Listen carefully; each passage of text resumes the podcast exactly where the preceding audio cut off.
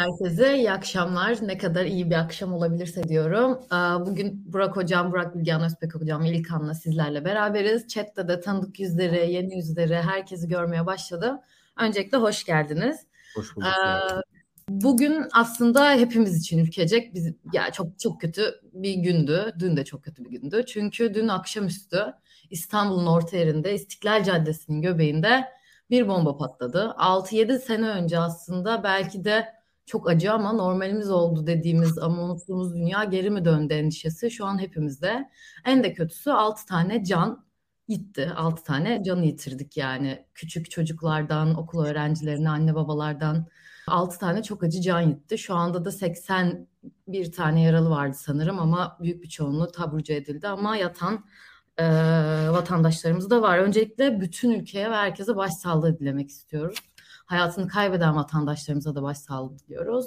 Kalan yaralılara geçmiş olsun diyoruz ama gerçekten hepimizin başı sağ olsun. Nasıl toparlayacağız, nasıl normale döneceğiz diye hepimiz merak içindeyiz. Ama tabii ki sadece patlamanın dışında da çok fazla şey oldu dün. Bunu yayının ilerleyen dakikalarında size soru olarak yönelteceğim ama ilk başta bu patlamayla alakalı neler söylemek istersiniz? Önce onu dinlemek istiyorum. Yani dediğim gibi 6-7 sene öncenin bir terör gündemi tekrar mı geldi bu ülkeye? Çünkü gerçekten herkesin en büyük endişesi bu. Süleyman Soylu'nun açıklamalarına göre bir PYD PKK bağlantısı var e, patlamayı gerçekleştiren failin ama tabii ki sosyal medyada çok farklı iddialar da var. Bu konu hakkında ne düşünürsünüz Burak Hocam genel olarak patlamanın özüyle alakalı?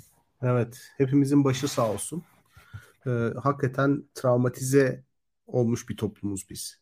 Yani hepimizin hatıraları çok daha yeni, çok daha canlı ve bu tip bir terör saldırısı karşısında çok hızlı şekilde bir ümitsizliğe ve karamsarlığa kapılıyoruz.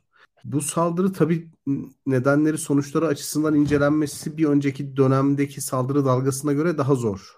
Çünkü önceki döneme baktığımız zaman e, ulusal anlamda bir iktidar değişiminin arefesindeydik. Çünkü 7 Haziran seçimlerini hükümet kaybetmişti ve kaybetmesine rağmen yeni hükümet bir türlü kurulamıyordu. Yani hatırlayalım o dönemi. Dolayısıyla bir bir otorite boşluğu izlenimi vermek aslında yani yeni seçilen partilerin, seçimi kazanan partilerin bir hükümet kuramayacağı izlenimini vermek o dönem Adalet ve Kalkınma Partisi'nin önceliğiydi. E, bu sayede bir Kasım seçimlerini de kazandı. Yani aslına baktığınız zaman Türkiye 7 Haziran'da Adalet ve Kalkınma Partisi'ni mağlup etti. Ancak yerine yeni bir alternatif iktidar koyamadı. O yüzden bir otorite boşluğu olduğu düşüncesi çok hakim oldu. E, mesela 7 Haziran öncesi yapılan anketlerde halkın öncelikli gündemi ekonomiyle alakalı konular olarak öne çıkıyordu. Ancak 1 Kasım'dan önce öncelikli gündem terör ve güvenlik meseleleri olmuştu. Terör ve güvenlik meseleleri de olağanüstü durumlara işaret eder. Olağanüstü durumlar da İlkan Dalkuç'un söylediği gibi Tayyip Erdoğan'a yarar. Yani Türkiye'nin etrafında kibrit çakılsa Tayyip Erdoğan bundan faydalanır. Dolayısıyla ülkenin içine düştüğü durum, hükümetsizlik hali ve birden patlayan şiddet dalgası tabii ki insanların en yakınındaki seçeneğe sarılmasını, Adalet ve Kalkınma Partisi'ni seçerek hayatlarından bu gündemi çıkartmaya çalıştıklarını gösterdi. Birçok insandan ben o dönem yani seçim falan önemli değil yeter ki şu işler bitsin diye oy vermeye gittiğini duydum. Ortada bir düzensizlik hali var, bir doğa durumu var. İnsanlar sokağa çıkamaz haldeler, korkuyorlar. Ve eğer bunun sebebi AKP'nin iktidardan düşmesi ise AKP'ye iktidarı geri verelim ve biz de güvenliğimizi ve huzurumuzu geri alalım gibi bir düşünce vardı ve bu yaygındı açıkçası. Bunu söylemek lazım ama Orada tabii başka değişkenler de var. Türkiye sadece seçim için bu şiddet dalgasını yaşamadı. Çünkü seçimden sonra da aslında o dalga devam etti 2017'ye kadar. Bir paradigma değişikliğinin, Türkiye'nin iç ve dış politikasında bir oryantasyon değişikliğinin aslında sinyalcisiydi. Bu kolay bir şey yaşamadı Türkiye. Öncelikle bunu söylemek lazım. 10 sene önceki Türkiye ile şu andaki Türkiye arasında dağlar kadar fark var. Uluslararası sistem içerisindeki konumu çok farklı. Ekonomi anlayışı çok farklı. İç politikası çok farklı. Kurumları çok farklı. Ve bu değişim çok kolay olmuyor.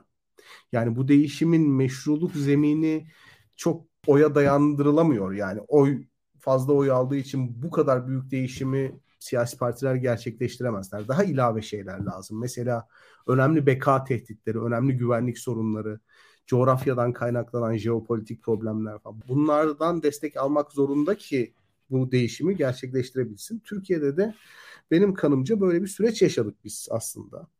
Ee, yani 15 Temmuz darbe girişimi de bu sürecin bir parçası. Daha sonra benim sadece Gar patlamasını hatırlıyoruz ama daha sonra Merasim Sokak saldırısı, Rus elçisinin suikaste uğraması, Kayseri'de 33 erin izne çıktığı sırada otobüsünün patlatılması, Dolmabahçe stadında yapılan saldırı, Ankara'da dolmuş durağı saldırısı bunların hepsi yani baktığınız zaman iki senelik bir periyot içerisinde yaşandı. Yeşilköy Havaalanı'na, Atatürk Havalimanı'na yapılan saldırı.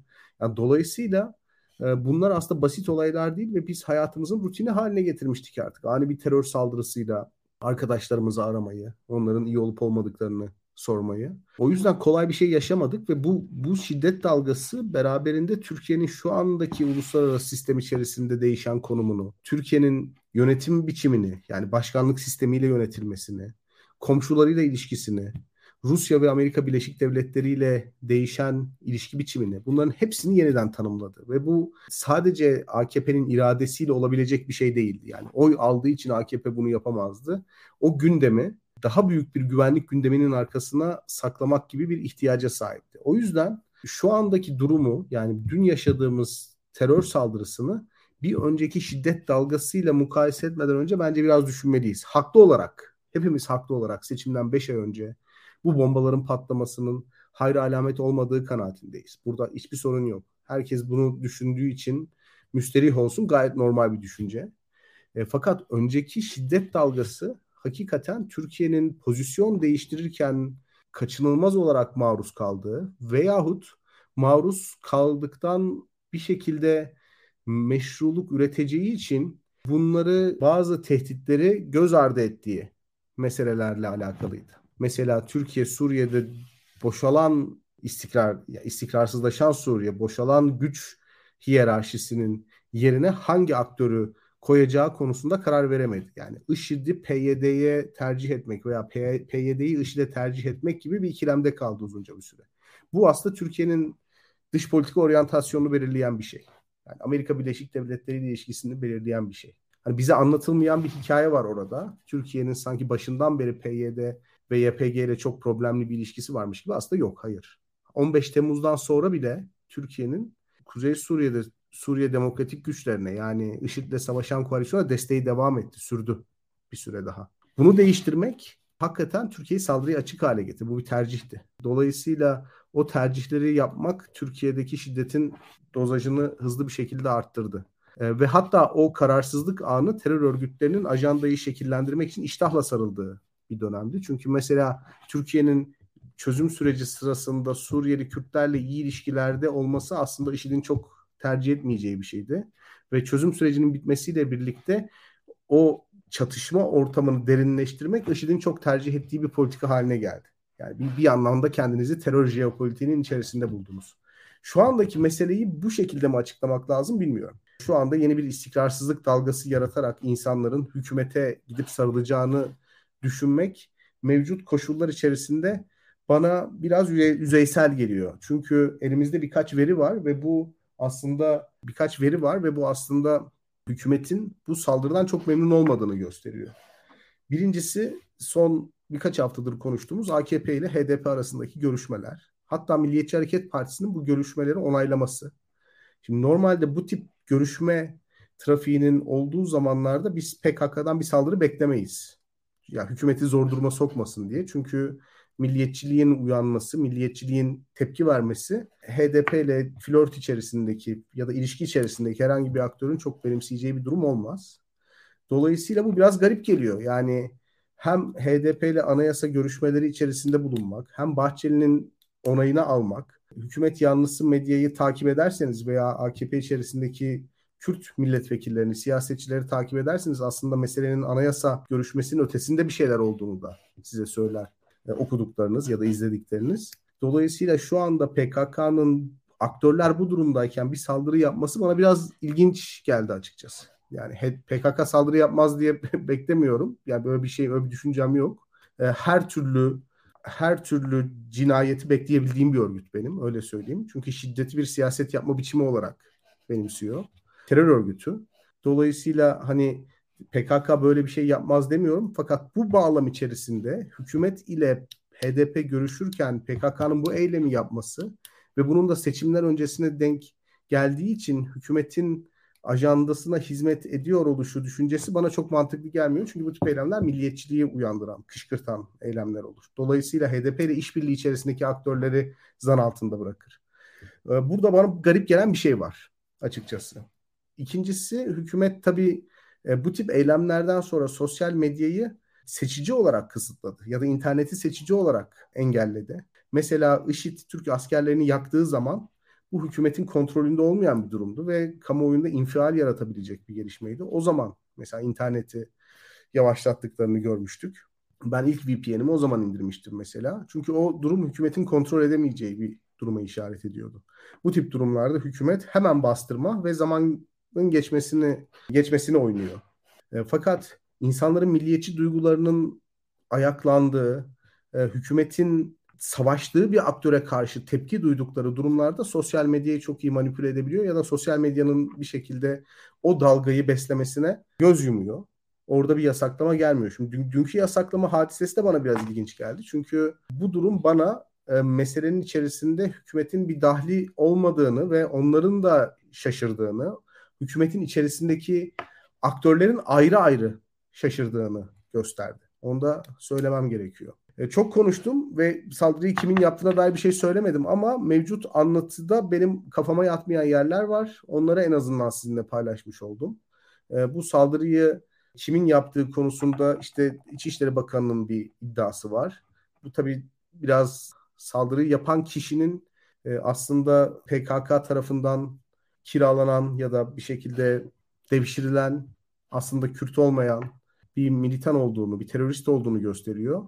Fakat Af İdlib'den Af Afrin'e gelmek, oradan Türkiye sınırını geçmek, Türkiye'nin içerisinde kilometrelerce yol kat etmek falan bunlar Türkiye'nin devlet kapasitesini düşünüldüğü zaman da çok kolay işler değil. Yani biz mesela drone kapasitemizle övünüyoruz. Sınırda kuş uçturma kuş uçurtmamakla övünüyoruz. Hele ki Türkiye Suriye sınırı gibi bir alanda. Şimdi bu tip geçişlerde İçişleri Bakanı'nın neyi ima ettiğinin de iyi anlaşılması gerekiyor. Yani hangi kurumu bundan sorumlu tutuyor? Anlatabiliyor muyum?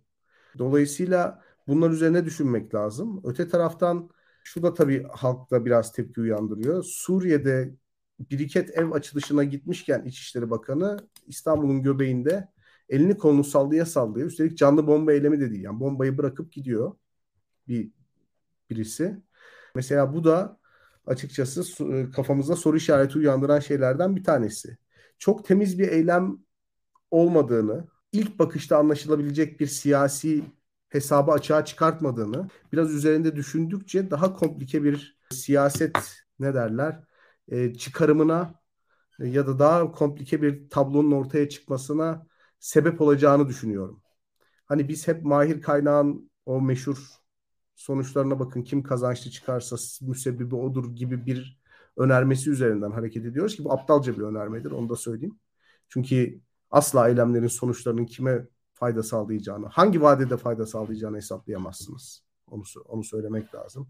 Eylemlerin amacıyla sonucu her zaman bir, bir olmak zorunda değildir. Sonucu birisine yarayan bir eylem o kişinin o eylemi yaptığı anlamına gelmez. Yani Mesela benim dedemden bana miras kalacak olsa ve dedem öldürülse ben mirasın sahibi olan birisi olarak dedemi öldürmüş olamam. Dedemin öldürülüşünün sonucu benim miras sahibi olmamdır ama bu benim dedemi öldürmeyi amaçladığımı göstermez. Dolayısıyla hep öyle düşünüyoruz. Kime yarıyor mantığıyla düşünüyoruz ama o bizi yanıltabilir burada. Teşekkür ederiz. Ağzınıza sağlık. Ya bir ikinci faz olarak bu yayın yasağı konusunu soracağım ama İlkan genel olarak sen bu patlamanın özelinde neler söylemek istersin? Ne düşünürsün? Bir panik atmosferi gelir mi Türkiye için sence ya da gelmemesi için neler yapabiliriz?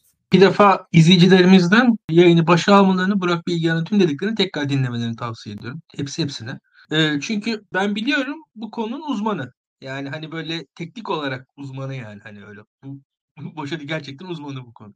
Şöyle bir durum var. Uzmanı olduğu için de özellikle biraz bir akademisyen titizliğinin e, hissedildiği bir konuşma yaptı. Bunu not etmem gerekiyor şu anda. Öyle söyleyeyim. Yani burada bir yorumcunun ötesinde birisini dinledik az önce. Yani açıkçası şu anda bir tık öyle. Ya bunu bunu bunu belirtmem gerekiyor. Şimdi bunun ötesinde e, şimdi ya beni Özellikle tam ekran yapmazsak daha iyi olacak açıkçası. Biraz psikolojim şey oluyor. Ben şöyle söyleyeyim, eee, eyleme bakıldığı zaman herkes Türkiye'de, eee, bir şekilde bir mahir kaynaklaştı. İşte kime yarar, ne olur, ne biter noktasına geldi. Devam edeyim. Türkiye'de bizim zihin yapımızda tarih denilen olguyla Türk halkı arasında bir ilişki garip bir şekilde kurulduğu için geçmişte bu oldu, şimdi de bu olacak diye aynen e, hayatın tekerrürlerle devam ettiğine inanan bir e, zihin yapımız var ve e, öyle çalışıyor. Yani Türkiye'deki kamuoyunun, entelijansiyonun hemen hemen tamamı dün bu oldu, bugün de bu olacak diye düşünüyor. Bu kadar basit değil. Bu açıdan tamamen hak veriyorum. Şartlar, koşullar çok farklı ve çok farklı sonuçlar ortaya çıkacaktır kesinlikle. Buna az çok eminim. Hadisenin kendisi ve hadisenin sonuçları hakkında e, hala ancak spekülasyon yapabiliriz bence. Bazı noktalarda bu tarz e, eylemler, bu tarz terör saldırıları Pırıl, bence tam açıklanamıyor bile mesela. Şimdi Rus elçisi Türkiye'de vuruldu. Yani bu çok büyük bir olaydı. Rusya'nın Büyükelçisi'nin Türkiye'de, Ankara'da, Çankaya'da resmi bir kurumun bir sergisinde vurulmuş olması çok büyük bir şey aslında. Ama Türkiye ve Rusya bunu beraberce küçülttüler. FETÖ vesaire bir şekilde orta e, herkes birlikte küçülttü bunu. Rusya da büyütebilirdi, büyütmedi. Mesela uçak krizini Rusya büyüttü, Büyükelçiyi büyütmedi. Neden? Bilmiyoruz. Ben hala tam olarak bilmiyorum. Hangi ilişkiler, nasıl oldu, ne, ne bitti bilmiyoruz. Devam edelim. Şimdi bazı eylemlerin mesela müsebbipleri belli örgütler oluyor. O örgütlerin e, çok rahat isimlerini söyleyebiliyor devlet. Ama örgüt değildi diyelim ki istihbarat örgütüyse, terör örgütü değildi bu eylemin sorumlusu. Bir devlet mensubu bunun adını söyleyemez. Söylediği zaman bu işin hani devlet söyleyemezsin. Mesela şimdi burada hep beraber böyle düşündükçe daha farklı şeyler çıkabiliyor. Tüm olasılıklar acaba bu sayılanlar mı? Gerçekten de yani Türkiye'de herhangi bir Süleyman Soylu'yu da kastettim. Herhangi bir İçişleri Bakanı e, bu herhangi bir terör eylemini PKK yapmıştır. Çok rahat diyebilir. IŞİD yapmıştır çok rahat diyebilir. El-Kaide yapmıştır çok rahat diyebilir. Ama açıkçası X ülke, Y ülkeye hedef almak aynı rahatlıkta olmaz. Enteresan Amerika alınıyor şu anda. Onu da not edelim bir şekilde. Ama e, enteresan bir dille alınıyor. Bir yandan da Amerika ile ilişkiler ve pazarlıklar sürerken alınıyor. Ki Amerikan seçimleri sonrasında bir üst perden alınmaya başlandı. Onu da söyleyeyim. Eylemin kendisi ve eyleme dair, terör eylemeye dair kafamda çok soru işareti var. Yani bu, bu yayında bizim üslubumuz o değil. E, o açıdan pek onlara girmeyeceğim. Biz pek öyle yayınlar yapmıyoruz ama ben açıkçası tamamen şüphe, e, belirsizlikle herkesle beraber çıkan datayı izlemeye çalışıyorum. Hiçbir şey anlamıyorum. Hiçbir şey anlamıyorum ve şunu da biliyorum yani dünya saçmalıklardan ibarettir. Hakikaten absürt şeyler olur. Ama bu kadarına pek aklım yatmıyor birçok yerde. Onu da söyleyeyim. Yani hakikaten aklımın yatmadığı çok şey var. Ee, bunun haricinde şöyle diyelim yayın yasağı tabii ister istemez benle beraber bana asıl bu yayın yasağını soruyorsun sen. Yani halkın tepkisi, internete o özgürlükler. Buradaki mesele bizim yayın yasağı. Birincisi Türkiye'deki hükümetin reflekslerinden artık bizim kurtulmamız lazım. Yani zihinsel olarak kurtulmamız lazım. Bu hükümet yayın yasayla hangi şeyi hedefliyordu ve neye ulaştı? Ya ben anlamıyorum. Benim açıkçası Amerikalı bir dostumla yazışıyordum. Yazışamaz hale geldim gecenin bir saatinde. Yani hiçbir alakası yok. Benim kişisel iletişimim niye duruldu? Yani e, durduruldu mesela. Yani terörle merörle alakam da yok. Tweet de atmayacak bu konu hakkında ki ben bu konularda öyle erken yorum yapan birisi değilim genelde. Bir baktım yazamıyorum, çizemiyorum. Yani neler yaşıyoruz biz bir defa. Ya hükümetin herhangi bir terör konusunda terör her terör saldırısında bunu yapıyor oluşu, bunun norm olarak kabul edilmesini reddediyorum. Ya internetin kesilmesi falan yani hepimizin işi var, gücü var. Yani hakikaten ben bu arada yani ya bu, bu işleri yapıyoruz biz. İnternetteyiz, online'ız, konuşuyoruz, Zoom toplantısı yapıyoruz vesaire. Birileri geliyor kapatıyor. Ya interneti kapatıyor. Yani nasıl bir dünyadayız? Buna artık herkesin topluca dur demesi lazım ve bu güvenlik tırnak içinde hiçbir alakası yok bunun güvenlikle açıkçası. Ya ben şu anda benim hangi güvenliğim sağlandı bilmiyorum. Hatta şunu söyleyeyim yani bir canlı bomba eylemi vardır veya da işte o zaman jammerlar konur belli bir yerde internet kapatılır. Onu bile anlayabilirim bir ölçüde. Hakikaten güvenlikse yani. Ama tüm Türkiye çapında bir internet kısıtlamasının akla, mantığa hiçbir sığabilecek tarafı yok. Tek sığabilecek tarafı şudur. Hani o korku iklimi yaratmak deniyor ya. Hükümet kendi kendine korku iklimi yaratıyor böyle. Yani eylemin kendisinden daha fazla o korku iklimini, iklimini yaratan internet kesilmesi. Ya şu anda bir eylem oldu doğru. Ölümcül bir eylem, vahşi bir eylem, herkesi üzen bir eylem. Çok genç insanları kaybettik. Altısı da birbirinden genç insanlar. 40 yaşının altında 6 kişi. Yani e, çok üzücü. herkesin yüreği yaralandı. Bir pazar günü İstiklal Caddesi'nde keyifli gün, gün geçirmek isteyen sıradan güzel insanlar bunlar aramızdan ayrıldılar. Çok üzücü. Ee, ama bir yandan da şu var. Bu eylemi alıp e, korku iklimiyle çeviren bence şu an hükümetin yaptığı hareket oldu. Yani internet kapatılıyor. Şöyle söyleyelim. Siz bir terör örgütüsünüz. Yaptığınız bir eylemle Türkiye'deki interneti 12 saat kapatacak gücünüz var. Bir yandan da buna doğru gidiyor olay. Terör örgütü terör yaratmak ister. Şimdi olan bitenin açıkçası küçültüldüğünü değil büyütüldüğünü bu bu tarz önlemlerle düşünüyorum ben. Eğer madem mesela birçok terör eyleminde Bilgehan benden daha iyi bilir. Eylemin abartılmaması gerektiği söylenir. Doğrudur.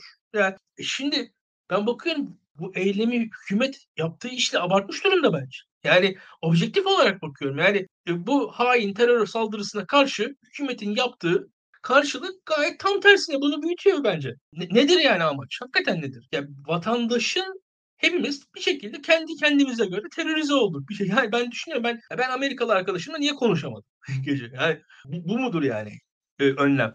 Bir defa bu normu ben reddediyorum. İletişim Başkanlığı yaptığı şeyleri falan reddediyorum. Bilgehan'ın o açıdan hani e, analizleri de doğru. Yani hükümet belki kendi anlatısını kuramadığı sıralarda bir şekilde ortalığı sessizleştirmek istiyordur. Yani o çok aklıma yatıyor açıkçası. Hele hele Türkiye'deki olan biteni gördükten sonra çok aklıma yatıyor. Çünkü Türkiye'de hakikaten hani bir ara vardır ya işte jandarma özel harekat telsiz kapatıp el, PKK'lılarla operasyona doğru gider, PKK'lara karşı operasyona gider. Ya Türkiye'de neredeyse böyle belli bir felaket hadisi olduğu zaman da hükümette radio silence başlıyor. Biz hatırlayın yani şu anda yaşadığımızda ya Berat Albayrak istifasındaki gibi bir olay yaşıyoruz biz. Ya ne yazık ki böyle çünkü hani ben hükümete bakıyorum, hükümetin eylem tarzına bakıyorum. Ya şu terör saldırısıyla Berat Albayrak istifasını verdikleri tepkiler aynı. Şimdi karşımızdaki akıl aynı tepkiyi veriyor. Ya buradaki olay çünkü e, iki tane en alakasız iki işe de aynı tepkiyi veriyorsa demek ki bunun o e, terör saldırısından alakası olmadığını, terör alakası olmadığını aksine tepkiyi veren adamlarla, tepki veren adamla alakası olduğunu düşünüyorum ben o sessizliğin. Ya çünkü o tepkiyi verenin eylem tarzı o. Bir şey olduğu zaman sessizliğe bürünüyorlar. Ya bu nasıl bir iştir? Bu nasıl bir iştir? Gerçekten bu nasıl bir iştir? Yani bakın Berat Albayrak istifasıyla şu İstiklal Caddesi'ndeki terör saldırısı. Aynı tepkiler. Ya bunun açıklanabilir tarafı yok bence. Yani bunu ben totalde reddediyorum. Bunun bir şekilde kendine düzelmesi gerektiğini düşünüyorum. Ya bunun normal kabul edilmemesi gerekiyor. Biz niye internete giremiyoruz? Neye yarıyor bu? Ve şu an Türkiye daha mı az spekülasyon yapıyor? Daha mı az yalan söyleniyor? Daha mı az açıkçası böyle insanlar iftira atılıyor terör yüzünden? Daha mı az insanlar korkuyorlar bu yüzden? Yarın sabah İstiklal Caddesi işe gidecek genç kadınlar ve erkekler daha mı az tedirginler internet kapandığı için? Hiç zannetmiyorum. Bunun bir şekilde rayına girmesi gerekiyor ve dediğim gibi ben burada o olan hadiseye dair spesifik uzmanlaşmış bir tepkiden ziyade hükümet tarafındaki standart panik reaksiyonunu görüyorum. Evet chatte de demişler İlkan'ı ilk defa bu kadar sinirli görüyoruz diye. İlkan evet biraz sinirli bu konuda. Ama İlkan ben, benim kafamı karıştırdın açıkçası. Yani şey başta şey gibi başladın konuşmana sanki. Bilerek korku atmosferi için yapılıyor bu yayın yasakları gibi. Sonra Burak Hoca'ya birazcık yaklaştın, yakınsadın. Aslında onların da beklemediği bir şey olduğundan dolayı diye. Benim de sorum tamamen bununla alakalı olacak. Birazcık da Sonra sana da tabii ki şey verip de Burak Hoca'ya sormak istiyorum. Patlama sırasında çok hızlı bir şekilde yayın yasağı geldi. Sonrasında BTK'nın sosyal medyanın bazı kanalları özelinde yani çok spesifik Instagram, Twitter'da bant kısılması, Facebook'ta bant kısılması gibi yöntemlere gidildi.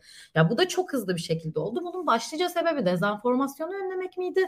Yoksa gerçekten hani birazcık fikrinizi de söylediniz aslında hiç bir haberleri olmayan bir patlama olduğundan dolayı bir şeyleri önlemekle miydi? Hatta bir yerlerde okuduğuma göre bu BTK'nın yayın yasağını Turizm Bakanlığı talep etmiş. Sonrasında gece de Rasim Ozan'ı dinledim. Beyaz Futbol'da da bu konuyu konuşuyorlardı. Tamamen turizme yönelik bir saldırı olduğunu ve bu yüzden de zarar vermesi için ekstra çaba sarf etmemiz gerektiğini falan söyledi. Bu açılardan baktığımızda ne düşünüyorsunuz? Bu saldırıyla alakalı bir iç siyaset midir yoksa Türkiye'nin turizmiyle alakası var mıdır? Ya da bu band kısıtlamalarının tamamen videoların yayılmasıyla bir alakası mı var ya da bant kısılması bu videoların yayılmasını ya da haberin yayılmasını engelliyor mu bir noktada? Amacına ulaştı mı? Ne düşünüyorsunuz bu konuyla alakalı? Yani turistler zaten yurt dışından gelecek ve yurt dışında internet açık. Ne diyebilirim ki buna? Yani yurt dışındaki yayın organları zaten Türkiye'de patlama olduğu bilgisini veriyorlar. Muhabirleri var Türkiye'de. Hani bir noktada bu, bundan haber alacaklar. Hani ben bu kadar aptalca bir şey duymadım yani. Türkiye'deki üniversite öğrencilerinin Twitter'da birbirleriyle yazışmaları, hükümeti eleştirmeleri veyahut hayatlarından endişe ettiklerini söylemeleri, kişisel gözlemlerini aktarmaları Türkiye'ye daha az turist gelmesini sağlamıyor ki. Turistler Türkiye timeline'ına girip Türkçe tweetler okumuyorlar ki. Onlar New York Times okuyorlar. Financial Times okuyorlar. Guardian okuyorlar. Ve onların hepsinde de Türkiye'nin önemli turizm duraklarından bir tanesinde büyük bir patlama olduğu yazıyor. Hani gerçekten buna niye inanmamızı bekliyorlar? Yani bu çok basit mantıkla çözülebilecek bir şey. Ama alternatifi çok daha hani bence müstehcen. Çünkü olguların kendisinden ziyade onun Adalet ve Kalkınma Partisi'nin siyasi ikbaline nasıl etki edeceğini tartışmak gerekecek. Yani bunu savunmadığınız zaman, turizm argümanını savunmadığınız zaman internet yasaklarını bir patlamadan ziyade patlamanın AKP'nin siyasi kaygıları açısından ne anlam ifade ettiğini tartışmanız gerekecek. Anlatabiliyor muyum? Yani 6 insan ölmüş, milyonlarca insan korku içerisinde ve siz seçimde alacağınız oyu düşünüyorsunuz. Bunun için bir hikaye oluşturmanız lazım.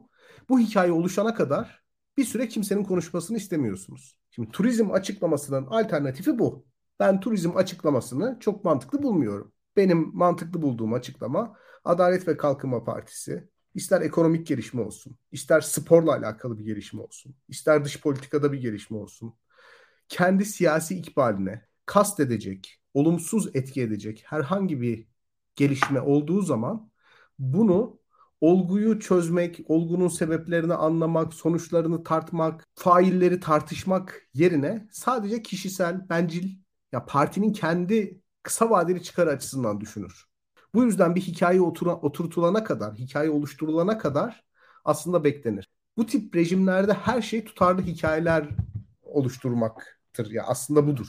Çünkü yani Arendt'in Siyasette Yalan kitabında bahsettiği gibi bu aslında bir e, halkla ilişkiler kampanyasıdır. Yani süre giden bir kampanyadır ve iki ayağı vardır. Bir, lideri tanımlamanız ya da bir partiyi tanımlamanız gerekir. İkincisi, sizin tanımladığınız partiye halkın inanması gerekir. Bunun için de bir hikaye gerekir. Hikayelerin güzel tarafı hiç eksik noktası yoktur. İnsanilikten arınmıştır. Yani hikayelerin cezbedici bir tarafı vardır sıradan insanlar için. Hikayeler insanlara birbirine cuk oturan neden sonuç ilişkileri verirler. Gerçek ise içinde çok büyük bir insanilik unsuru barındırır Pırıl. Yani gerçek asla hikayelerdeki gibi kusursuz olamaz. O yüzden hikayeler, yalanlar gerçeğin karşısında mutlaka zaman içerisinde bir soruyla, bir farklı tepkiyle çökmek zorundadır. Anlatabiliyor muyum? O yüzden Adalet ve Kalkınma Partisi'nin bütün meselesi hikayedir aslında. İşte 15 Temmuz'da kamyoneti alıp meydana giden çarşaflı teyze falan. Hikaye mesela. Bu çok önemli ama. O an iktidarın kurulması için. Kusursuz bir hikaye. Cefakar Anadolu kadını kamyonete aldı, askerlere karşı direndi falan. Böyle böyle bir şey. Şimdi o kusursuz hikayeler, işte kahramanlar, hainler hep hep böyle ama yani hep bu şekilde kurgulanan hikayeler. Birbirine cuk oturan puzzle parçaları gibi. Ama gerçek böyle değil. Yani gerçek bundan daha karmaşık bir şey. Gerçek bir seferde tespit edilemez. Gerçek bir seferde anlaşılamaz. Çok insanidir. İnsanların son derece tahmin edilemez zaafları ve tepkileri olabilir. Dolayısıyla gerçek bunların sonucunda oluşur. Hiç tahmin etmediğiniz küçük kişisel kaprisler mesela gerçeği belirler. Olabilir bunlar. O yüzden Adalet ve Kalkınma Partisi bu gerçeğin parçalarının birbirine uyumsuz bir şekilde oturmasını kendi iktidarı açısından çok zararlı gören bir parti. Bunun yerine kusursuz bir resim yaratmak istiyor. Dün akşam ben AK Parti trollerinin patlamadan bankı sorumlu tuttuğunu gördüm. Bu bir hikaye mesela. Bir hikaye kurmaya çalışıyorlar. İstiklal Caddesi'ndeki bank terör saldırısından sorumlu ama kabine, hükümet, güvenlik birimleri hiçbirisi zinhar sorunu değil. Bu bir hikaye. Çırpındılar. Kılıçdaroğlu'nun Kasım'da bir şeyler olacak açıklama. Bu bir hikaye. Bir hikaye yaratmaya çalışıyorlar şu anda. Hikaye yaratıldıktan sonra yani birisini yakaladıktan sonra, faili yakaladıktan sonra hikaye aşağı yukarı oluştu, tamamladılar ve bence ondan sonra kamuoyuna sundular. Mesela şu andaki durumdan da çok memnun değiller. Çünkü insanlar sorguluyor, bakıyorum. Bundan da memnun değiller. Şimdi Şu andaki hikaye nedir sizce peki? Soru olarak da gelmiş. Şu an hikayesini İçişleri, Bakan, İçişleri Bakanı'nın hikayesi. Yani Afrin'den Türkiye'ye geçti.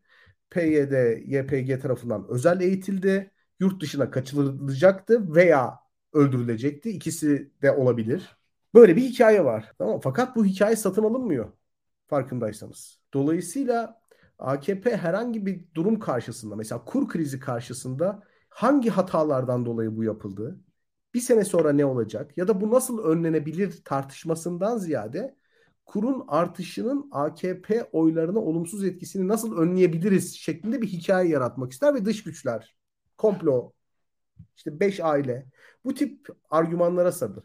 Amaç hikaye üretmektir. Yani insanların zihnine bir açıklama yerleştirmektir ve bu açıklama da çok tutarlı olur onu da söyleyeyim. Çok tutarlı olur.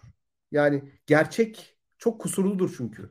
Yani ben mesela size siyaset dünyasında gerçek ilişkilerin ne kadar kişisel ilişkilerle, ne kadar karakter özellikleriyle, tesadüflerle falan geliştiğini tarihsel örneklerle anlatabilirim. Birinci Dünya Savaşı'nın çıkışını suikast yapmayı beceremeyen bir adamın kös kös bir barda otururken arabası yanlış yöne giren Veliaht Prens'in tekrar arabasını geri geri çıkarttığı zaman işte camdan görüp ona suikast yaptığıyla alakalandırabilirim. Gerçek böyle bir şeydir çünkü. Gerçek budur. Yani ustaca tasarlayıp suikast, suikastin olması değildir. O yüzden o kusurlu hikayeyi falan pek AKP anlatmaz. Onun yerine kahramanların, uzmanların eli yüzüklü masaya vuran bir resim var ya böyle. Bir şekilde her şeyi gören, Tanrı'nın yeryüzündeki gölgesi gibi bürokratların olduğu bir resim sunar. Şimdi bu resim ortaya çıkmadı bu saldırıda. İlkan'ın kafa karışıklığının sebebi de o. Bir resim ortaya çıksaydı İlkan onu eleştirecekti. Ya da doğru tarafları var, yanlış tarafları var. Şu anda bir resim ortaya çıkamıyor saldırıya dair. En büyük problem o. Yani evet şeyde de yakalanma anını bir sizin anlattığınız gibi hikayelemeye PR çalışmasına sonra koyanlar olmuş. Emre kardeş söylemiş chatte. Ama dediğiniz gibi gerçekten kimsenin almadığı bir hikaye var şu anda. Biraz önce de Twitter'da baktım. Bugün bankları sökmüşlerdi. Bugün de istiklaldeki ağaçları söküyorlar. Birden fazla hikayeyi yakalamaya çalışıyorlar. Hangisi tutarsa bundan gideceğiz gibi bir yöntem izliyordu olabilirler siz anlattıktan sonra benim de birazcık kafam açıldı. İlkan sen ne demek istersin bununla alakalı? Hatta şunu da ekleyeyim. Dün Bekir Bozdağ saat 10 civarı A Haber'e çıktı. Ben bu konuyla alakalı bir açıklama yapacağını beklemiştim ama 15 Temmuz'u tamamen anlattı. 15 Temmuz gecesinde neler olduğunu anlattı, bir şey yaptı. Hani hükümet gerçekten yeterince beklemiyor muydu? Sen bundan sonra bununla alakalı bir şey eklemek ister misin? Ya da sana direkt bir soru gelmiş, onu direkt olarak ekleyeyim. Bunun geleceğini bilmiyor muyduk? Biz Bodrum'dan bile böyle bir saldırı bekliyorduk diye bir Kemal Alptekin'in sorusu olmuş. Bunun hakkında ne demek istersin? Sana yöneltmiş. Mute'dasın ama şöyle bir durum var. Mesela bu tarihle olan ilişkimizle alakalı bir soru aslında. Bunun geleceğini biliyor muyduk, bilmiyor muyduk? Türkiye tarihine bakarsan, Türkiye tarihindeki her cumhurbaşkanlığı seçimi öncesinde bir şeyler olur Türkiye tarihinde. Ha, ama ya bu işte aa, o yüzden oldu diyemeyiz biz. Bir yandan da şöyle bir şey var. Karşımda bir doçent doktor oturuyor yani. Ben bu yüzden aa işte bunu tamam tarihsel bir gerçeklik bu. Türkiye tarihinde evet her cumhurbaşkanı seçimi öncesinde bir şeyler olmuştur. Her cumhurbaşkanı seçimi öncesi. Gerçekten bu oldu. Öyle bakarsak tarihe görürüz. Olmadı sonrasında darbe olur falan yani. Hani ama yani bu, bunun sonunda bizim karşımızdaki o, olan biteni bu açıklamaya yetmez ama. Biz eğer burada birazcık daha ciddi konuşmaya çalışacaksak gerçekten de ben de e, bu olan bitendeki şaibeleri görmek durumundayım. Şunu da biliyorum. Bazı şeyleri hükümet istese de istemese de söyleyemeyebilir. Onu da tahmin ediyorum. Yani bazı şeyleri isteyerek söylemez. Ya yani muhtemelen kendi çıkarları için bazı şeyleri zaten söyleyemez diye tahmin ediyorum bir kısmında da. Bizim ve kamuoyuna etkisini de tam anlamıyla yani birebir oluştuğunu düşünmüyorum. Bu kamuoyunun etkisi de tüm aktörlerin hareketleri sonucunda oluşur kamuoyu. Muhalefetin de buna karşı alacağı almayacağı tavırlar vardır diye düşünüyorum. Ve bu gayet de etkiler. O konuda da ya biraz da şey durumunu da seziyorum yani muhalif kamuoyunda böyle. Bir mastermind hükümet arkada bir şeyler tasarlıyor falan ve aciz bir muhalefet. Ya karşımızda bir defa bir mastermind hükümet yok yani onu bir görelim. Yani öyle bir durum yok ortada. O, o, olan biten şey o değil. Evet, kendi çıkarını düşünen bir hükümet var. Ve şöyle bir şey var. Olan biteni böyle bizden daha iyi anladıklarından da emin olmayın. Onu söyleyeyim ben. Yani on, onları eklemem gerekiyor. Burada biraz muhalefeti, muhalefetleri fazla çaresiz görüyoruz. Ben hükümette bir şaşkınlık görüyorum ve Süleyman Soylu'nun evet. bu kadar net sonuçlara nasıl ulaşabildiğine dair e, diğer kabine üyelerinde de soru işaretleri görüyorum. Açık konuşmak Kesin gerek. katılıyorum. Yani dehşetli katılıyorum ve hatta şöyle bir şey var. Yani Türkiye'de Soylu'nun açıklamalarına bakıldığı zaman birincisi bir işi büyük bir perdeden Amerikan lafları ediliyor. Okey. Onun arkasına geldiğiniz zaman içeride e, gayet yerel bir kabile kavgası görüyorum orada. Yani bence az konuşuluyor Türkiye'de bu. Yani çok az konuşuluyor. Yıllar öncesinde şunu söylemiştim. Yani yıllar öncesinde bir sene öncesinde Süleyman Soylu Sedat Peker iddiaları üzerine televizyona çıktı. Dedi ki ben güvenlik bürokrasisinden insanların milletvekili adayı olmasını desteklemem dedi. Şimdi e, bunu Süleyman Soylu söyledi. Hiç kimse de buna şaşırmadı, bunu sorgulamadı. Yani Süleyman Soylu'nun şahsi beyanatı. Yani gizli kulis bilgisi falan değil yani. Hani bu bayağı Sedat Peker iddiaları üzerine Süleyman Soylu televizyona çıktı ve kendi geçmişini anlatırken Ahmet Davutoğlu üzerinden başladı. E, o zaman bahsedilen insanlar güvenlik bürokrasisinden siyasete geçmek durumunda kalan veya kalan ucundan dönen iki kişi var. Hakan Fidan ve Hulusi Akar. Şimdi e, bu ben Demokrat Parti geleneğinden geliyorum. İşte Faruk Gürler Cumhurbaşkanlığına biz karşı çıktık. Geçmişimizde bunlar var. Genelkurmay Başkanı Faruk Gürler'in oradan üniformasını çıkartıp fırağını giyip Cumhurbaşkanı olmasını engelledik. Geçmişimizde bu var. Ben bu geçmişten geliyorum. Adalet Partisi geçmişinden geliyorum. Bu yüzden ben buna karşıyım demiştim. bu acayip bir beyanattı. Bence Türkiye'de en az üzerinde durulan beyanatlardan bir tanesiydi nedense. Yani biz mesela burada Pırıl düşün. Kaç tane yayın yaptık birlikte. İşte Berat Albayrak'ta Süleyman Soylu ilişkisini irdeledik falan. Hiçbir ama bunu irdelemedik yani. Bu da enteresan. Hala da devam ediyor aslında bu irdelenmeyen şey gözümüzün önünde diye düşünüyorum ben. Yani şöyle söyleyeyim biz mesela neleri yaşıyoruz dikkat edin. İşte hmm, mesela işte Hilal Kaplan'la işte bir anda Oda TV arasındaki meseleyi görüyoruz. Muhalifler olarak şaşırıyoruz. Bunun gibi şeyler var. Yani burada aslında muhalefetin e, genelinin bir bilgi seviyesi sıkıntısı var ne yazık ki bu konularda diye düşünüyorum. Bu, bu biraz üzücü. Bunun ötesinde kendi adıma şunu söyleyebilirim. Bu eylem gerçekten de biz her ne kadar burada geçmişin aynısı olmayacak desek de insan da şöyle bir varlık. E, yani pattern recognition var. İster istemez benzetiyor ve benzeterek kopya her şeyi işte benzeterek görüyoruz insanları. Yani orada işte dört tane noktayı gördüğümüz zaman oraya işte eski bir anda büyük ayı, küçük ayı, yıldızları çiziyorlar, burçlar oluşuyor falan. İnsanlar bir yıldızlara bakınca orada düzenler, simgeler bir şekilde dizelgeler görmek istiyorlar. Şimdi bunun sonucunda da ister istemez kamuoyunda belli bir tedirginlik, gerginlik olacaktır. Yani bu hükümetin istemesi istememesinin dışında Türkiye'nin ortasında İstiklal Caddesi'nde bir bomba patlarsa insanlar gerilirler. Ve yani Türkiye'de hatta yani bu, bu bunda anormal bir şey yoktur. Yani bu, bunun bu anormal bir durum değildir. Bunun bu gerginliğin ne neye yöneleneceği ni hayat gösterir bize. O, o, o konuda hiç kimse de emin olamaz. Yani öyle bir matematik mekanik yoktur. Ama buradaki mesela ger, gerilmek, üzülmek, strese girmek gayet normaldir. Bunları da ekleyeyim. Ee, burada benim gördüğüm kadarıyla hükümet çevrelerinin ben hala evet o ne yapacağını bilmeme, bir hikaye oluşturma, eski, geçmiş kalıplarını tekrar ederek bir şekilde olayı kendisi anlama ve anlatma çabasının olduğunu düşünüyorum. Ama dediğim gibi Türkiye'nin içi olan biteni anlamakta yeterli kalmayabilir bu hadisenin içerisinde. Benim gördüğüm şey bu.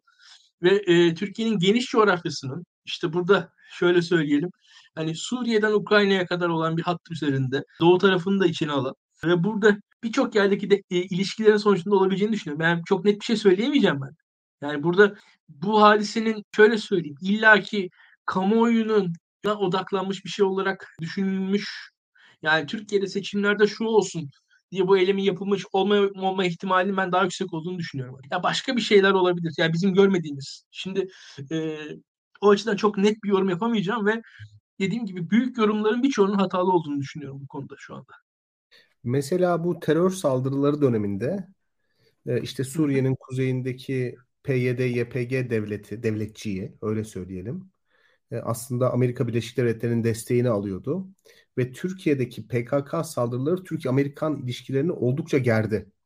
Hatırlarsanız. Yani biraz önce bahsettiğim Türkiye'nin dış politika oryantasyonunu değiştiren nitelikte saldırılar meselesi aslında bu. Şimdi baktığınız zaman Amerika Birleşik Devletleri aslında o konuya çok hassasiyet gösterdi. Çünkü bir yandan IŞİD'le savaştığı için SDG'ye yani işte Suriye Demokratik Güçlerine bir şekilde destek vermek zorundaydı. Öte taraftan bu verdiği destek Türk-Amerikan ilişkilerini oldukça zehirliyordu. Şimdi ilginç bir şey söyleyeceğim. Mesela Merasim Sokak saldırısının istihbaratını kamuoyuyla ve güvenlik güçleriyle ilk Amerikan Büyükelçiliği paylaştı. Mesela kamuoyunda hiç bunlar konuşulmadı ama bu terör saldırılarının Türkiye'nin dış politika eğilimini, dış politikadaki dost düşman tanımını değiştiren bir tarafı oldu. Yani Amerika Birleşik Devletleri'nin PYD'ye verdiği destek üzerinden Türk-Amerikan ilişkilerinin terör saldırıları vasıtasıyla gerildiği ve Türkiye'nin daha Avrasya'ya döndüğü bir dönem yaşadık biz. Şu anda onu yaşıyoruz. Bunlar çok açık konuşulmuyor. Ben bunun makalesini yazdım ayrı bir şey de. İngilizce yazdığım için çok rahatım ama hani Türk Türkiye'de Türkçe çok rahat konuşulmuyor bunlar. Türkiye'de terör saldırılarının azalmasının sebebi Amerika Birleşik Devletleri'nin o konuda aşırı hassasiyet gösterip Kuzey Suriye'deki PKK'lılara mukayyet olması olabilir mi acaba? Biz bu meseleyi acaba diplomatik olarak mı çözdük? Acaba Dışişleri Bakanlığımız mı çözdü? Hariciyemiz mi çözdü? Yoksa İçişleri Bakanlığımız mı çözdü? Şimdi mesela saldırının hemen arkasından Amerika Birleşik Devletleri'ni sorumlu tutmak çok büyük bir iştir. Devlet adına konuşuyorsunuz. Yani başka bir ülkenin sizin ülkenizde terör saldırısı düzenlemesi hakikaten yorumladığınız zaman egemenlik ihlali, saldırı gibi kavramlara tekabül eder. Yine 15 Temmuz'dan hemen sonra Süleyman Soylu bu darbe girişiminden ötürü Amerika Birleşik Devletleri'ni sorumlu tutmuştu. Ya bu da Birleşmiş Milletler'in ilgili maddesi uyarınca kendinizi meşru müdafaa hakkına girer. Ya karşı tarafın size savaş ilan ettiğini iddia ediyorsunuz. Ve mutlaka bir tepki vermeniz gerekir ciddi bir devlet olarak. Şimdi bunları söylüyoruz. Arkasından gidip Biden'la görüşüyoruz. F-16 istiyoruz. F-35'e projeye tekrar girmek istiyoruz. O olmuyor işte. Anlatabiliyor muyum? Yani bu işlerin arkasında Amerika Birleşik Devletleri olabilir. Diyelim ki Amerika Birleşik Devletleri ve biz bunu çözdük diyelim. Kabine üyeleri bunu ifade ettikten sonra yani devlet adına konuştuktan sonra sizin devlet olarak bir tepki vermeniz icap eder. Bu laflar böyle hızlı ve hoyrat bir şekilde sarf edilemez. Anlatabiliyor muyum?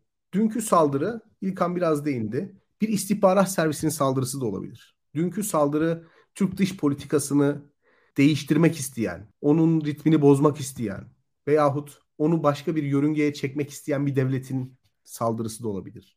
Başka bir şey de olabilir. Ama hemen çıkıp başka egemen bir devleti bu saldırıdan sorumlu tutmak sizin devlet olarak bir tepki vermenizi beraberinde getirir. Çünkü devlet adına konuşuyorsunuz. Yani şu anda Amerika Birleşik Devletleri'nin suçlandığı şey başka bir devletin egemenlik sahası içerisinde operasyon yapması, darbe yapmaya kalkması, terör eylemlerini desteklemesi. Şimdi bunu söyle, söylüyor olabilirsiniz. Bunu söyledikten sonra bu devletle ilişki kurmamanız gerekir. İlişki kurmaya çalışmamanız gerekir. Aksi takdirde ilişki kurmaya çalışan her kişiye, her kurumu yabancı, işgalci, Türkiye düşmanı, düşmanlığını açıkça belli etmiş bir devletle işbirliğiyle suçluyor ol, olmanız icap eder. Çok tehlikeli işlerdir bunlar. Anlatabiliyor muyum? O yüzden bu mesele yani sürekli ağızlardan düşmeyen devlet ciddiyeti, devlet vakarı kelimeler hakikaten bu durumlarda biraz soğukkanlı olmayı gerektirir. Ya son bir tane bir şey sormak istiyorum size. Soylu'nun daha önce de ABD'yi direkt suçladığı meseleler vardı. Burada da direkt zaten Amerika Birleşik Devletleri'ni suçlar ifadeler yaptı ama şu an Erdoğan da Bali'de. Yani ve Biden da orada. Bir görüşme yaparlar mı bilmiyorum. Sanırım ajandalarında yok ama bunu bir iç siyaset malzemesi olarak mı görmemiz gerekiyor gerçekten yoksa dış siyasette ekleyebilecek açıklamalar mıdır sizce bunlar? Direkt Amerika'yı suçlamak ya da dediğiniz gibi şeyi yapmak. Ben mi cevap vereyim İlkan mı? Hanginiz isterse sizden başlayıp sonra İlkan'a geçebiliriz.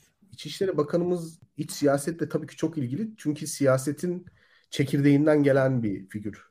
Yani o hayatının her anını kamusal alanda bir siyasetçi olarak yaşıyor. Ve attığı adımların, devleti yönetirken dahi attığı adımların siyasi popülerite kaygısından azade bir tarafı yok. Bunu söylemek lazım. Ansiklopedi yazsanız siyasetçi kimdir, siyasetçi maddesi koysanız tanımını yaparsınız. Bazı ansiklopedilerde resimde koyulur ya. Süleyman Soylu'nun resmini koyabiliriz oraya. Ya hayatının her alanını kamusal alanda siyaset yaparak yaşayan bir e, bir, bir, bir karakter. Kamu gücünü de bu şekilde kullanıyor. Yani siyasi bir popülarite için kullanıyor. Anketlerde de bunun karşılığını aldı Süleyman Bey. Yani istifa ettikten sonra durum biraz değişti ama o istifa ettiği geceye kadar hakikaten Adalet ve Kalkınma Partisi içerisindeki en popüler siyasetçiydi. Yani bunu kabul ederim. Sedat Peker hadiseleri olmasa muhtemelen o popülarite devam edecekti. Her neyse yani dolayısıyla Süleyman Soylu'nun açıklamasının iç siyasetten bağışık bir tarafı yok. Ama Türkiye'de iç siyaset ile dış siyaset hiçbir zaman o kadar ayrı izole alanlar olmadı. Amerika Birleşik Devletleri'ne mesafe koymak demek Türkiye'de işte Rusya, Çin gibi Avrasya ülkeleriyle iyi ilişkileri savunan veyahut işte Amerika Birleşik Devletleri'nin Orta Doğu'da desteklediği aktörlerle zinhar ilişki kurmayı reddeden siyasi gruplarla işbirliğini amaçlıyor. Böyle de bir eksen yaratmaya çalışıyor. Bu çok da kuvvetli. Çünkü ilginç bir şekilde Adalet ve Kalkınma Partisi niçin yaptığını benim anlamadığım şekilde ana akım televizyonlarda halkı da Süleyman Soylu'nun söylemlerini hızlı bir şekilde satın alacak şekilde doktrine ediyor. Yani şu anda Süleyman Soylu mesela bu açıklamasından sonra işte bugün dedikodular vardı. Görevden alınacak, istifa edecek, Cumhurbaşkanı telefonlarına çıkmamış diye. E, muhtemelen görevden alındığı zaman açıklaması şu olacak. Yani Amerika Birleşik Devletleri'ni eleştirdiğim için görevden alındım gibi bir açıklaması olacak ve halk tarafından da popüler bir desteğe mazhar olacak. Çünkü 7-24 televizyonlarda bu tip bir propaganda dönüyor. Anlatabiliyor muyum? Yani Süleyman Soylu boşuna ertesi sabah uyanıp tam alnının ortasından Amerika Birleşik Devletleri'ne silah çekmiyor. Bunu boşuna yapmıyor yani. Yani bu, bu bile benim açımdan bu son hadisenin Adalet ve Kalkınma Partisi'ndeki birçok aktör için net olmadığını gösteren bir gelişme.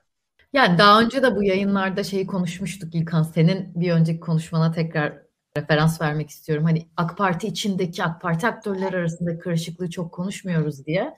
Daha önce de bundan bir bahsetmiştik. Şu anda gerçekten bu yayında buna yöneldiğimiz bir şey oldu. Hepimiz altılı masanın içindeki karışıklıkları ya da muhalefetteki çalkantıları çok konuşuyoruz ama aslında konuşmamız gereken bir de e, hükümet tarafı var, karışıklıkları var. Bu konuda ekleyeceğim bir şey varsa alabiliriz. Sonra çok kısa biraz da altılı masa konuşalım derim. Macit de geldi. O da istiyor altılı masayı.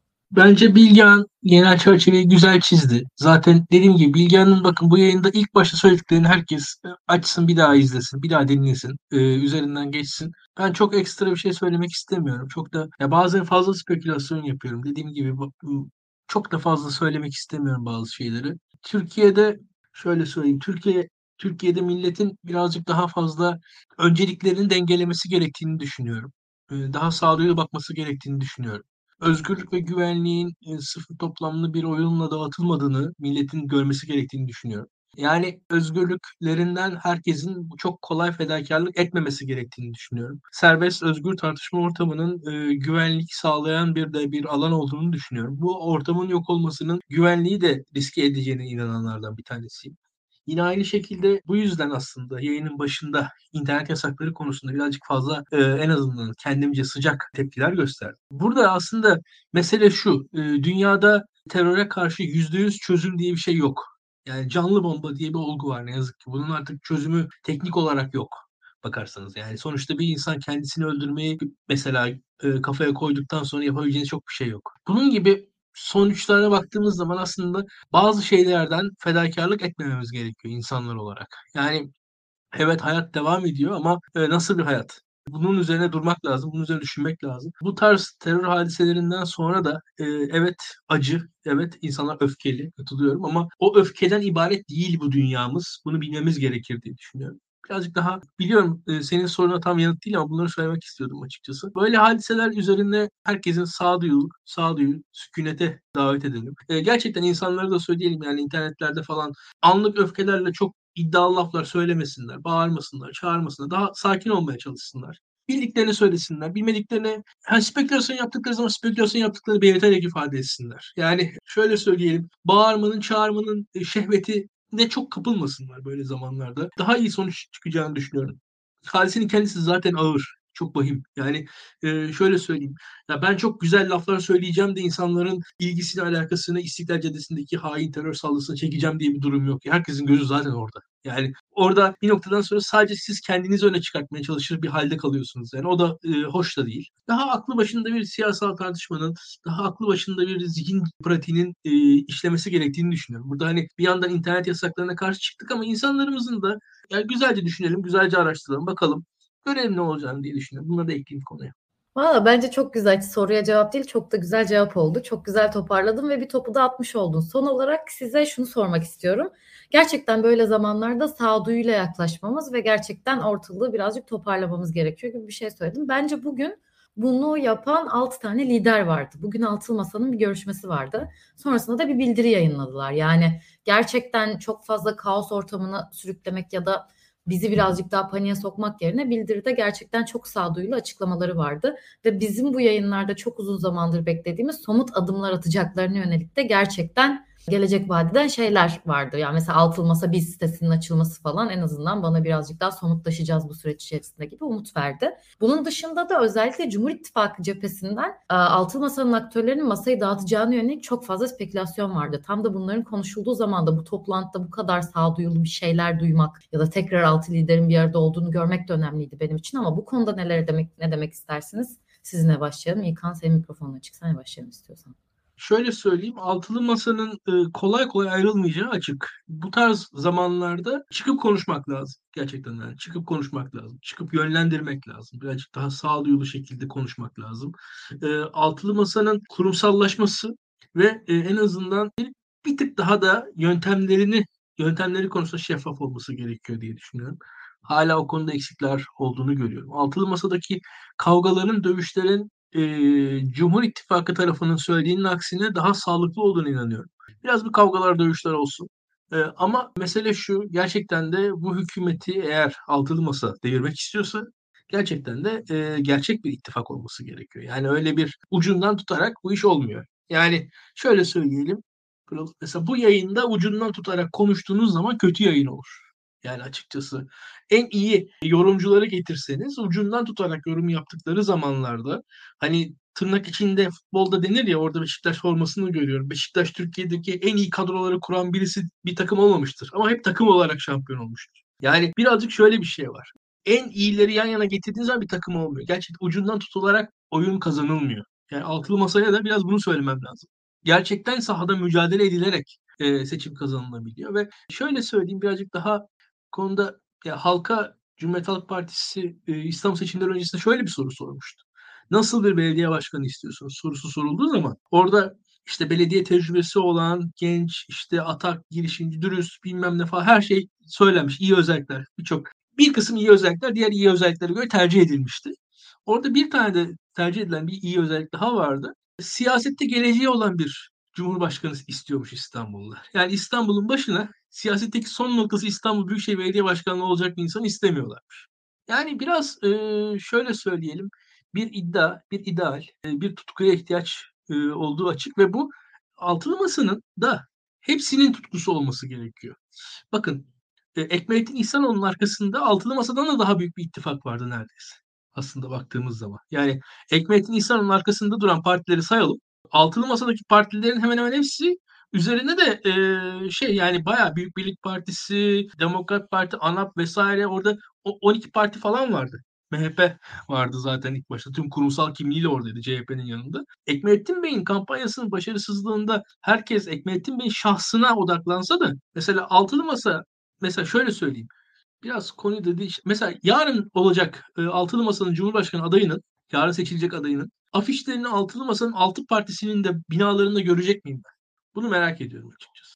Ya bu çünkü şöyle söyleyeyim. Ekmelettin Bey'in kampanyası başarısızdı ama Ekmelettin Bey'den, ekmek için Ekmelettin'den falan o ya o gaflardan ibaret bir başarısızlık değildi. Hiçbir Ekmek İhsanoğlu posteri, hiçbir Büyük Birlik Partisi binasında yoktu. Mesela. Çok bu, bu bir sorundu mesela açıkçası. Bu kamuoyunda çok tartışılmayan ama gerçekte sahada olan bir sorundu. Çünkü or, oralarda olması aslında belki de Tayyip Erdoğan'ı %52'den 9'a indirecek şeydi.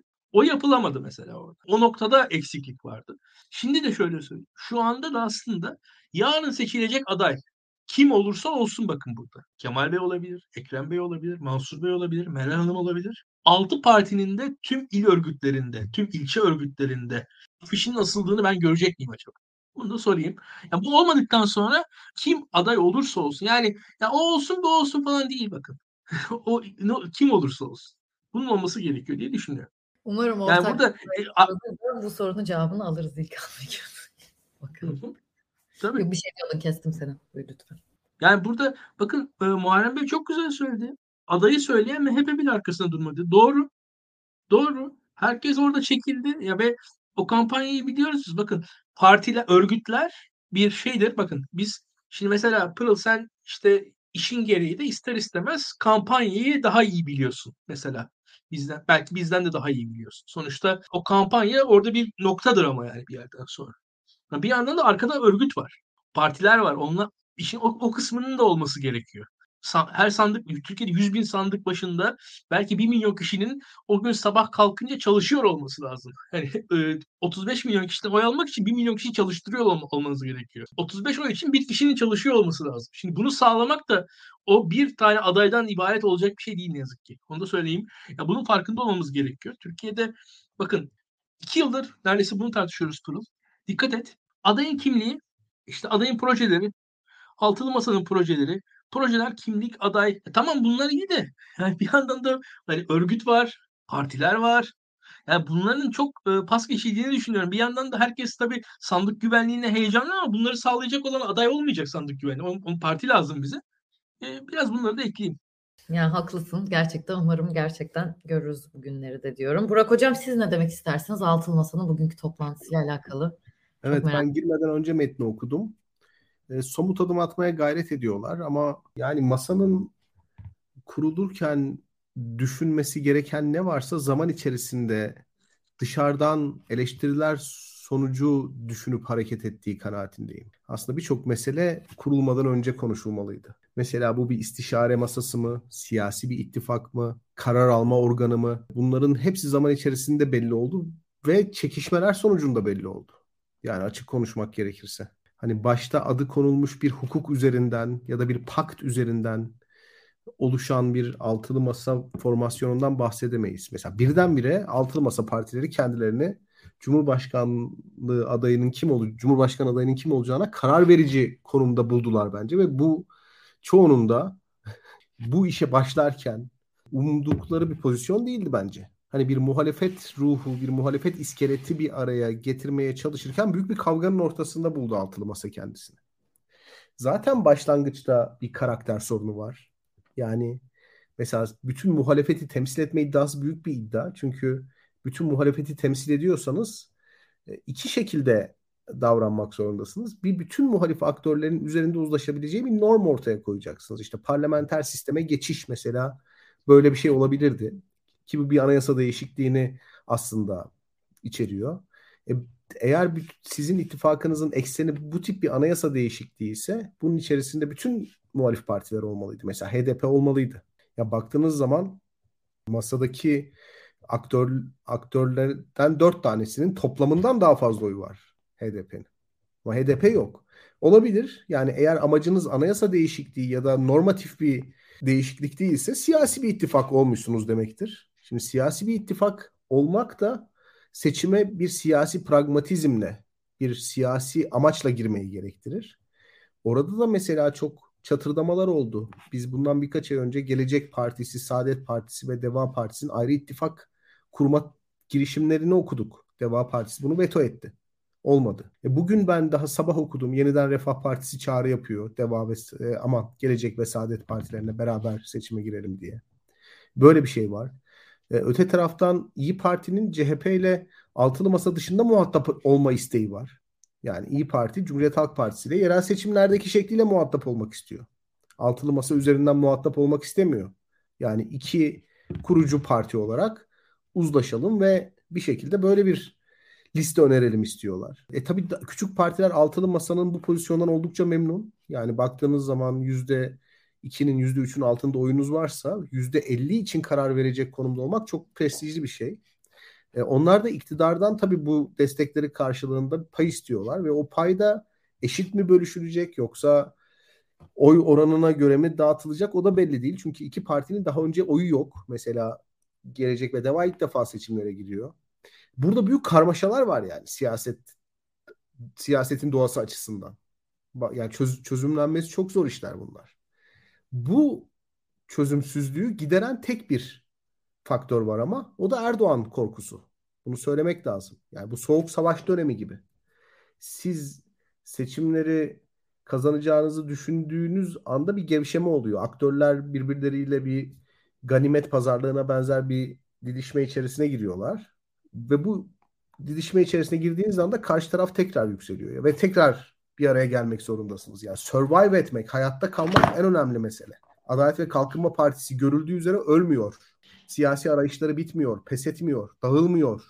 Yani bunu görmek lazım.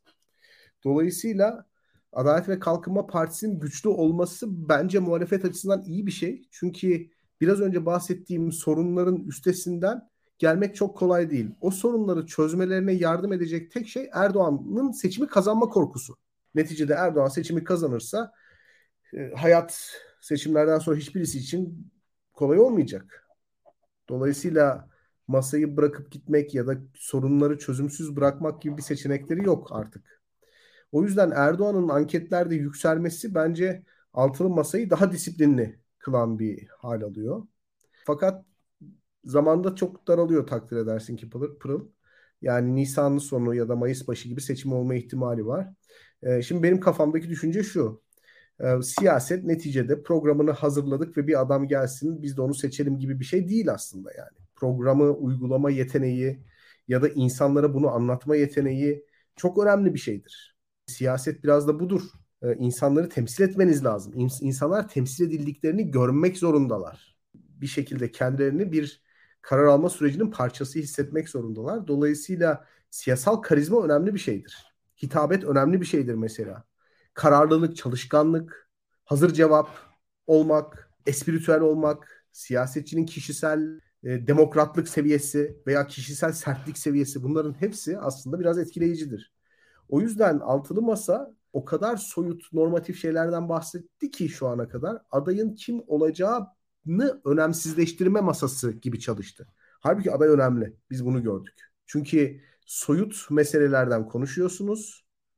Yeni bir gelecek, nurlu ufuklar, Türkiye'de büyük değişim bunların hepsi okey. Yani bunlar böyle konuştuğunuz sürece kimse itiraz etmez.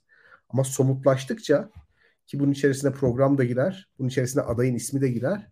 Ayrışma orada başlayacak. Şimdi biz henüz daha 28 Kasım'ı beklemek zorundayız. Bir çıktı görmedik. Tekrar ediyorum yani e, yaklaşık 10 aydır bir çıktı görmedik. Partilerin müstakil programları var. Güzel. Okudum birçoğunu. Yani gayet iyi hazırlanmış.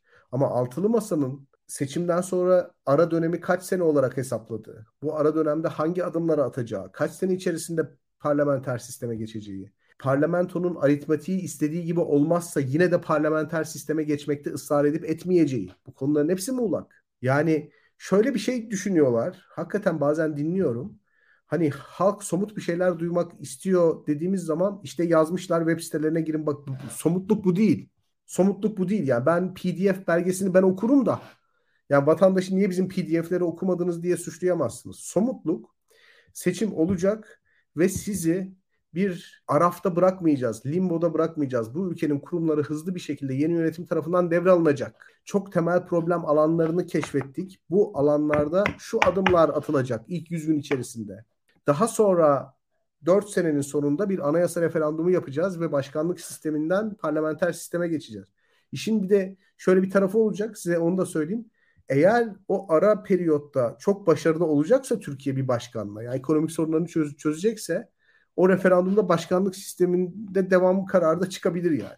Halkın kararı neticede. Böyle ikilemler barındırıyor kendi içinde. Yani çünkü altılı masa kurulurken Cumhurbaşkanlığı kazanılacak, mecliste çoğunluk kazanılacak.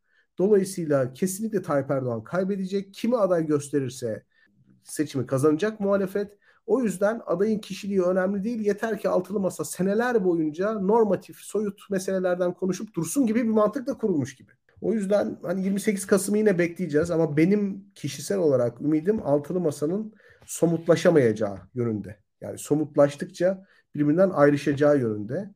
O yüzden muhalefetin ana omurgası olarak kalan iki partinin yine birbirleriyle ilişki kurarak, ilişkilerini sıkılaştırarak bu sorunu çözebileceğini düşünüyorum ve muhalefeti artık altılı masanın oluşturulan programların değil bir liderin taşıyacağı e, kanaatindeyim. Yani lider üzerinden tanımlanan bir muhalefet ruhu ortaya çıkacak diye düşünüyorum ben. Yani evet dediğiniz gibi hep konuşuyoruz zaten yola çıkış noktaları parlamenter sisteme geçiş yol haritasıydı ama dediğiniz gibi nasıl geçileceğine dair herhangi bir şey söylenmedi ama bugünkü bildiride en azından çalışıyoruz. açıklayacağız dediler ama çok haklısınız 10 aydır her bildiride açıklayacağız diyorlar zaten somut bir adım da göremiyoruz. Ya umarım somut bir adım gördüğümüz günler yakındadır. Dediğiniz gibi 28 Kasım'da yine bunu konuşuyor olacağız. İlkan senin ekleyeceğin şeyler var mıdır? Ekleyeceğim şeyler var aslında da 75 dakika oldu artık e, izleyicilerimize birazcık izin verelim. Yani evet çok oldukça uzun bir yayın oldu. İzleyicilerimiz de inanılmaz keyifliler şu anda. Onu en azından chatten öyle görüyorum gibi oldu. Uzun ama keyifli ve gerçekten çok da derin konuştuğumuz bir yayında. Çok teşekkür ederim ikinize de. Yorumlarınızda ve sorularınızda bize renk kattığınız için bütün izleyenlere de teşekkür ediyoruz. Haftaya yine aynı saatte bekliyoruz hepinizi. İyi akşamlar. Hoşçakalın. İyi akşamlar.